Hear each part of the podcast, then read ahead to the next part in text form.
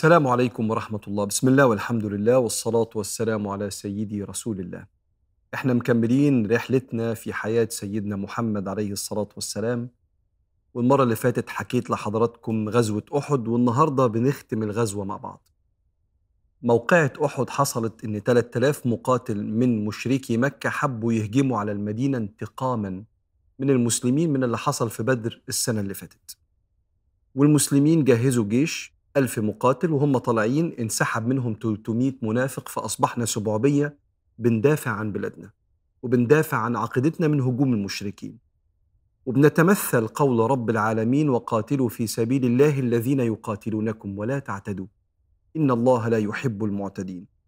الحرب في الأول كان فيها انتصار ساحق من المسلمين اللي هم 700 على المعتدين المشركين اللي عددهم 3000 ولكن الخطة الحربية اللي كان حاططها صلى الله عليه وسلم إن في خمسين رامي يبقوا فوق تل الرماة لأن الجيش المسلمين كان واقف بالعرض كده جنب جبل أحد فخاف النبي إن خالد بن الوليد وكان مشرك وقتها يلتف ب 300 فرس 300 فارس حواليهم فوقف الخمسين رامي وقال لهم كلام في منتهى الوضوح.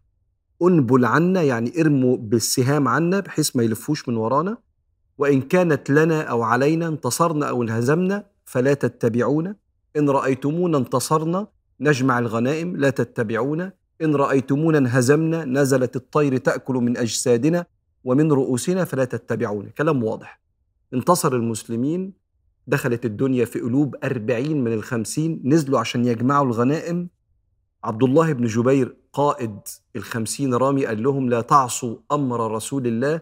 نزلوا طلع خالد بن الوليد قتل العشرة وأم قايل أعلو هبل. صيحة من صيحات المشركين رجع المشركين اللي كانوا بيفروا على المسلمين والتف سيدنا خالد وقتها ما كانش أسلم لسه خالد بن الوليد ودخل على الجيش من ورا من هنا 2700 ومن ورا 300 فارس.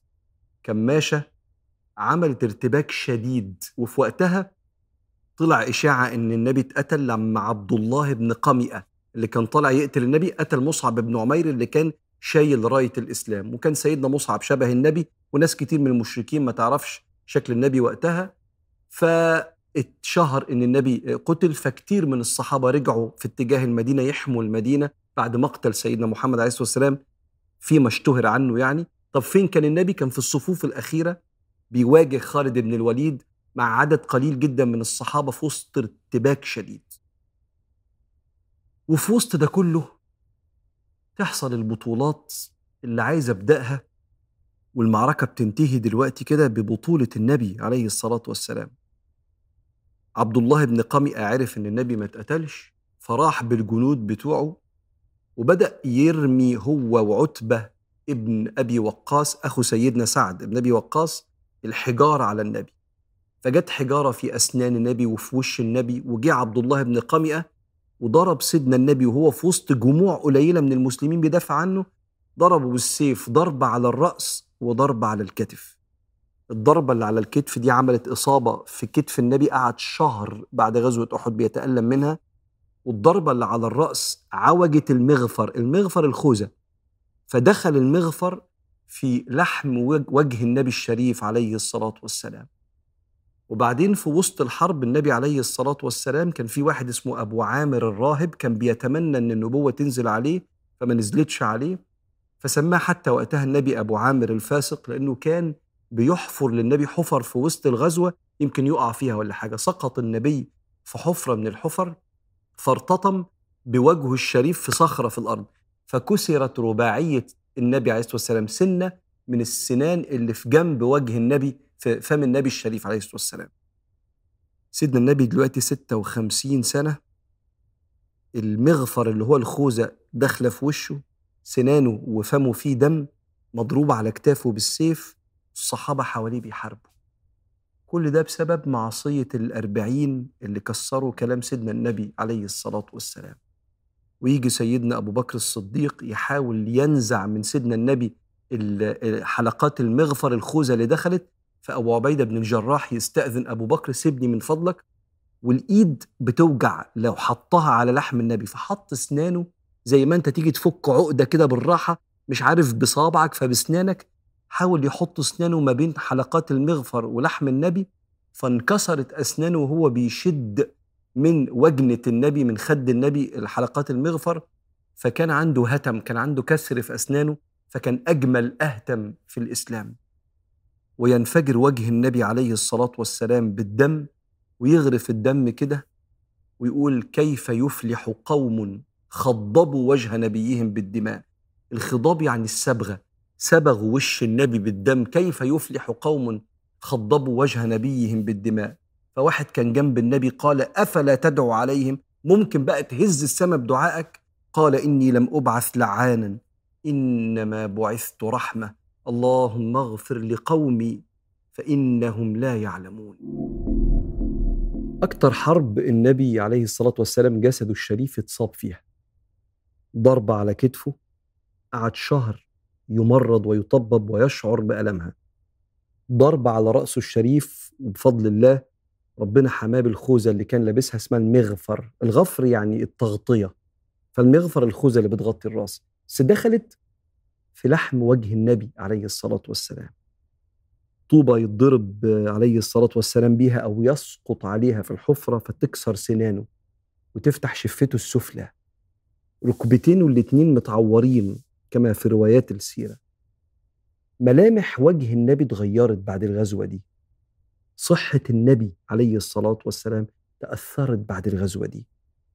سيدنا النبي عليه الصلاة والسلام دلوقتي عنده كام سنة؟ عنده 56 سنة وبيشوف ده كله. بقول لنفسي الكلام ده عشان لما أسمع الصلاة خير من النوم أفتكر سيدنا النبي عليه الصلاة والسلام وهو بيضحك لي كده أخرش عن الصلاة. لما يحصل ضائقة مالية أفتكر سيدنا النبي وبيضحك لي كده ما تمدش إيدك للحرام الدين ده غالي. ربك يقول في القرآن فخلف من بعدهم خلف ورثوا الكتاب. يأخذون عرض هذا الأدنى ويقولون سيغفر لنا. معنى الآية إن في أجيال جت بعد أجيال النبي والصحابة ورثوا الكتاب ورثوا القرآن. عارف اللي بيورث ما تعبش في الفلوس يبقى الأب والأم بقالهم سنين تحويشة العمر دفعوا في يعني إيه في حياتهم دم قلبهم. كان ياخدوا اللقمة من بقهم عشان العيال ويحوشوا لهم. تيجي العيال تفرتك الفلوس لما تورث في شهور قليلة جدا ما تعبش في القرش. عشان كده لما سيدنا النبي عليه الصلاة والسلام يتحمل ده كله عشان أنا وأنت نبقى قاعدين في بلادنا في كمال الأمان وتمام العبادة والستر واللطف من ربنا خسارة.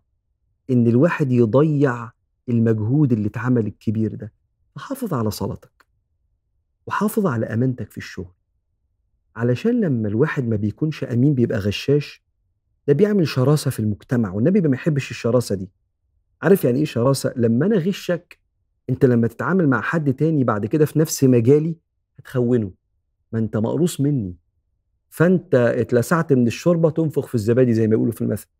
فنبقى غصب عننا الأصل إن أنا رايح عند الدكتور مش مطمن وعند الميكانيكي مش مطمن وعند المهندس اللي بيبني مش مطمن وعند الشيخ بسمع منه مش مطمن. ليه؟ عشان قرصات اتقرصتها في نفس المجالات. وبالتالي كل واحد بيحافظ بيحافظ على قيم النبي عليه الصلاة والسلام وسنته وأنواره يرجع الأمان للناس والموضوع يستاهل لأن النبي بجد مش هقول لك تعب كلمة تعب دي ما تليقش بالنبي. النبي عليه الصلاة والسلام تفانى في إيصال اللي إحنا فيه دلوقتي من خيره عشان إحنا دلوقتي نتكلم ببساطة كده عن قصة ممتلئة بالتضحية. صلى الله عليه وسلم.